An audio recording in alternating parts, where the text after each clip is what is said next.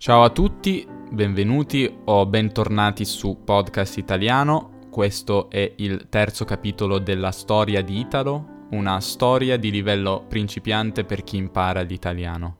La storia è scritta e narrata da me, Davide Gemello ed Erika Porreca. La musica è scritta da me. Se non avete sentito il primo ed il secondo episodio, ascoltateli prima di ascoltare questo. Leggete anche la trascrizione e la traduzione di questo episodio in inglese su podcastitaliano.com. Buon ascolto!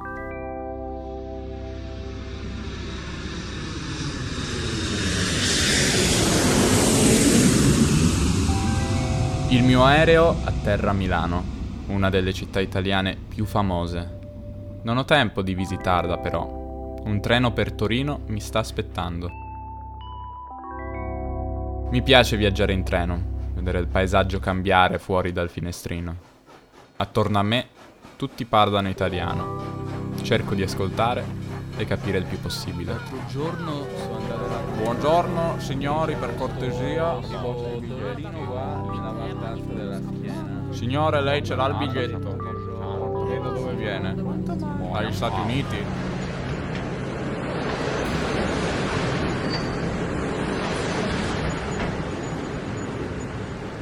Arriva a Torino alle 2 del pomeriggio. Il sole splende alto nel cielo. Fa caldissimo. Sono stanco, ma non sono mai stato così felice. La stazione di Torino è bellissima, non troppo grande, ma molto elegante. Uscendo vedo un grande corso e mi sento un po' smarrito. Non so bene dove andare. Ma le serve aiuto? mi chiede una signora con uno strano accento. Deve andare a Fiat Mirafiori, dico, e subito mi accorgo di aver commesso un errore. Devo andare, non deve. La signora però ha capito. Prenda il tram 18 allora. Ferma proprio qui. Sei fermate e poi deve scendere. Le regalo il mio biglietto, non mi serve più. Grazie mille. Arrivederci. La signora se ne va e io mi sento molto fortunato. Prendo il tram. Attraverso la città con i suoi bei palazzi alti e bianchi e i suoi larghi viali alberati.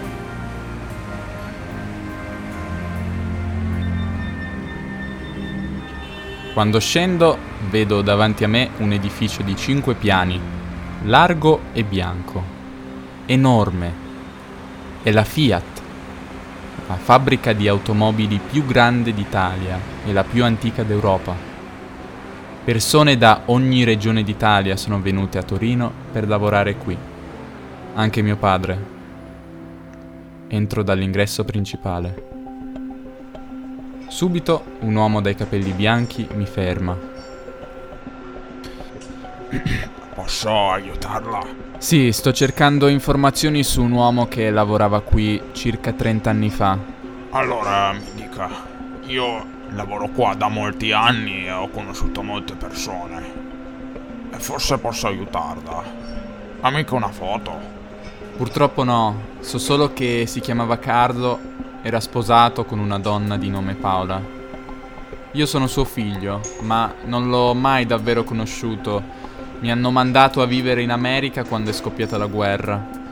Ora lo sto cercando. Ho provato mille volte queste frasi insieme alla mia insegnante Patrizia. Le dico senza fare neanche un errore.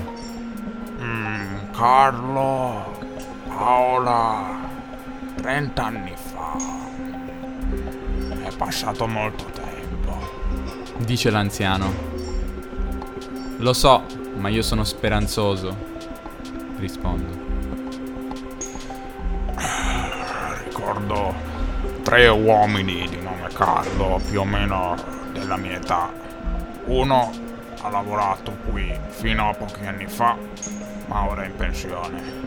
Un altro, un toscano, si è licenziato negli anni 60 per aprire un negozio di sartoria che era il suo sogno. Il terzo invece era partito per la guerra e poi non l'ho mai più visto. Vengo preso dalla paura. Mio padre potrebbe essere morto. Potrei non conoscerlo mai. L'uomo prende un foglio e inizia a scrivere. Carlo Rastrelli in pensione. Carlo Baldini, negozio di sartoria su misura, via Madama Cristina. Carlo Bianchi, andato in guerra. Ecco tutto quello che so. Spero di essere stato utile. Buona fortuna, signor. Italo, grazie molte. È stato gentilissimo. Inizierò le mie ricerche dal negozio di sartoria, visto che ho l'indirizzo. Non sto nella pelle. Ora ho alcuni indizi e soprattutto tanta, tanta speranza.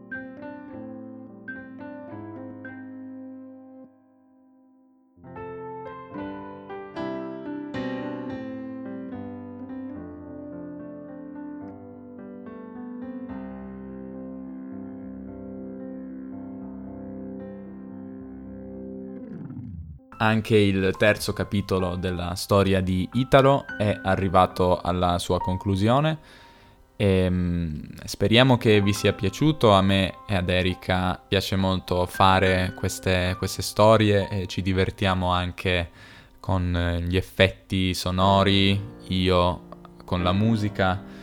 E um, pensiamo che sia un lavoro simpatico. A proposito, sono in compagnia di Erika in questo momento. Ciao.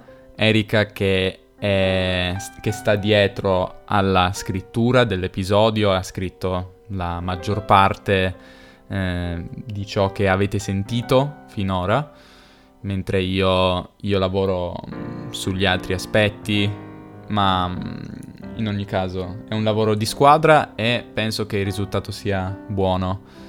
E, ehm, vuoi dire qualcosa, Erika?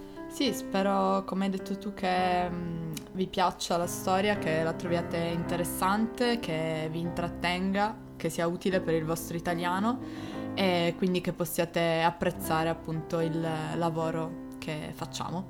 E detto questo, ci vediamo nel prossimo capitolo, nel quarto capitolo della storia di Italo. Ciao! Ciao!